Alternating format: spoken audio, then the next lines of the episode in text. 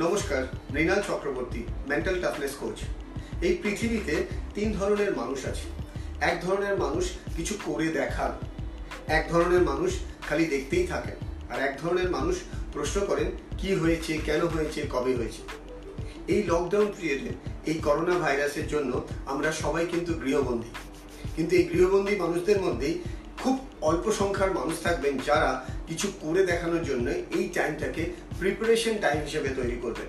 তার কারণ, এই সুযোগ কিন্তু আমরা লাইফে আজকেই ফার্স্ট পেয়েছি, এরপরে আর জীবনেও হয়তো কোনোদিনও পাবো না।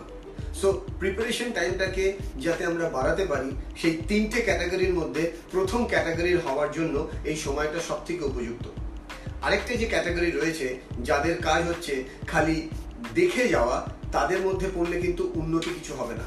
আরেক ধরনের লোক খালি প্রশ্ন করে যায় আমরা সেই ধরনের হতে চাই না, আমরা চাই প্রথম ধরন। আব্রাহাম লিঙ্কনের নাম আপনারা শুনেছেন, আমেরিকার বিখ্যাত একজন প্রেসিডেন্টের নাম। আব্রাহাম লিঙ্কন একটি সময় বলেছিলেন যে, আমাকে যদি ছ ঘণ্টা দেওয়া হয় গাছ কাটার জন্য, তাহলে চার ঘণ্টা আমি সময় নেব আমার ওই কুড়নটাকে ধার দেওয়ার জন্য।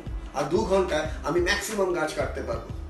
বলার বক্তব্য এটাই, যে সময়টা উনি পাচ্ছেন, তার ম্যাক্সিমাম সময়টাই উনি প্রিপারেশনে দিতে চাইছেন। ঠিক যেরকম আজকে আমরা সবাই ঘরের মধ্যে বসে আছি এবং আমরা চাইলে এখন প্রিপারেশন টাইমটাকে আরও বাড়িয়ে দিতে পারি। আর এই প্রিপারেশন টাইমটা বাড়ানোর জন্য যেটা সব থেকে বেশি ইম্পর্টেন্ট নিজের স্ট্রেংথ আর উইকনেসের একটা অ্যানালিসিস করা দরকার।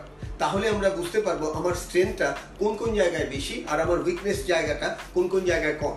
আর স্ট্রেংথ আর উইকনেসের ওপর যদি আমরা প্রত্যেকে সময় দিই, তাহলে আমাদের ইম্প্রুভমেন্ট অনেক তাড়াতাড়ি আসবে। সে জায়গায় দাঁড়িয়ে আমরা যদি ভাবি সোশ্যাল মিডিয়াতে কে কি পোস্ট করল সেটা না দেখে সারাক্ষণ যদি খবরের নেগেটিভ পজিটিভ অ্যানালিসিস না করে যদি নিজের ইম্প্রুভমেন্টের স্ট্রেংথ আর উইকনেসের দিকে তাকাই, তাহলে আমরা অনেক বেশি ইম্প্রুভ করতে পারব। আপনারা চাইনিজ ব্যাম্বু ট্রির নাম নিশ্চয়ই শুনে থাকবেন। চাইনিজ ব্যাম্বু ট্রির একটা বিশেষত্ব আছে। যখন প্রথমে গাছটি চারা গাছ অবস্থায় থাকে, সেই অবস্থায় প্রত্যেক দিন গাছটিকে রোজ জল দিতে হয় এবং গোড়া পরিষ্কার করতে হয়, সারও দিতে হয়। আর ঠিক এই ভাবেই বারোটা বছর সে একই রকম হাইট থাকে। বলার বক্তব্য এটাই, বারো বছর ধরে গাছটাকে পরিচর্যা করার পরেও গাছটার হাইট কিন্তু সেই এক ফুটই থাকে। বাট মজার ঘটনা তারপর ঘটে। বারো বছর পরে ঠিক এক মাসের মধ্যে সেই গাছটি লম্বা হয় তিরিশ ফুট। বলার বক্তব্য এটাই, গাছটি যখন ওই বারো বছর ধরে গ্রো করেছিল, যেটা ফিজিক্যালি আমাদের কাছে কোনো গ্রোথ ছিল না মানে এক্সটার্নালটা অ্যাকচুয়ালি সে গ্রো করেছিল। কোথায়?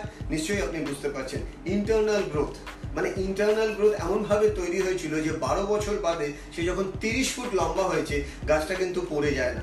ঠিক সেই রকমই আমাদেরকেও এই সময়টাকে সেই ইন্টারনাল গ্রোথে ইউটিলাইজ করতে হবে। সো আজকে আমরা অনেক কিছু শিখলাম, অনেক কিছু জানলাম। আপনারা নিশ্চয়ই এটা বিশ্বাস করেন নলেজ ইজ পাওয়ার এই কথাটা সবাই আমরা মানি।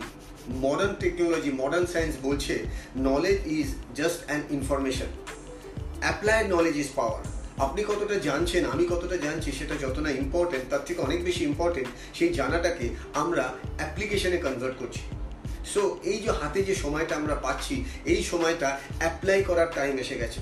আমরা যদি প্রত্যেকটা মোমেন্টকে আমরা এভাবে গুরুত্ব দিই যে এই সময় আমি নিজেকে গ্রো করব। ঠিক যেরকম একজন স্পোর্টসম্যান অলিম্পিকের আগে নিজেকে তৈরি করে, ঠিক যেরকম একজন স্টেজ পারফর্মার স্টেজে ওঠার আগে নিজেকে তৈরি করে, ঠিক সেই রকমই আপনি মনে করুন যেদিন এই লকডাউন উঠে যাবে, সেই দিনই হবে একটা দারুণ বড় কম্পিটিশান আর সেই কম্পিটিশানটা আপনার লাইফের খুব প্রয়োজনীয় একটা ইম্পর্টেন্ট পারফরমেন্সের দিন হয়ে উঠতে পারে, যদি এই সময়টাকে আপনি প্রিপেয়ার করেন। আর আমি শিওর আপনি আপনার স্ট্রেংথ অ্যান্ড উইকনেসের অ্যানালিসিস প্রপার প্রপারলি করে নিজেকে গ্রো করার জন্য, নিজেকে তৈরি করার জন্য এই সময়টাকে ইউটিলাইজ করবেন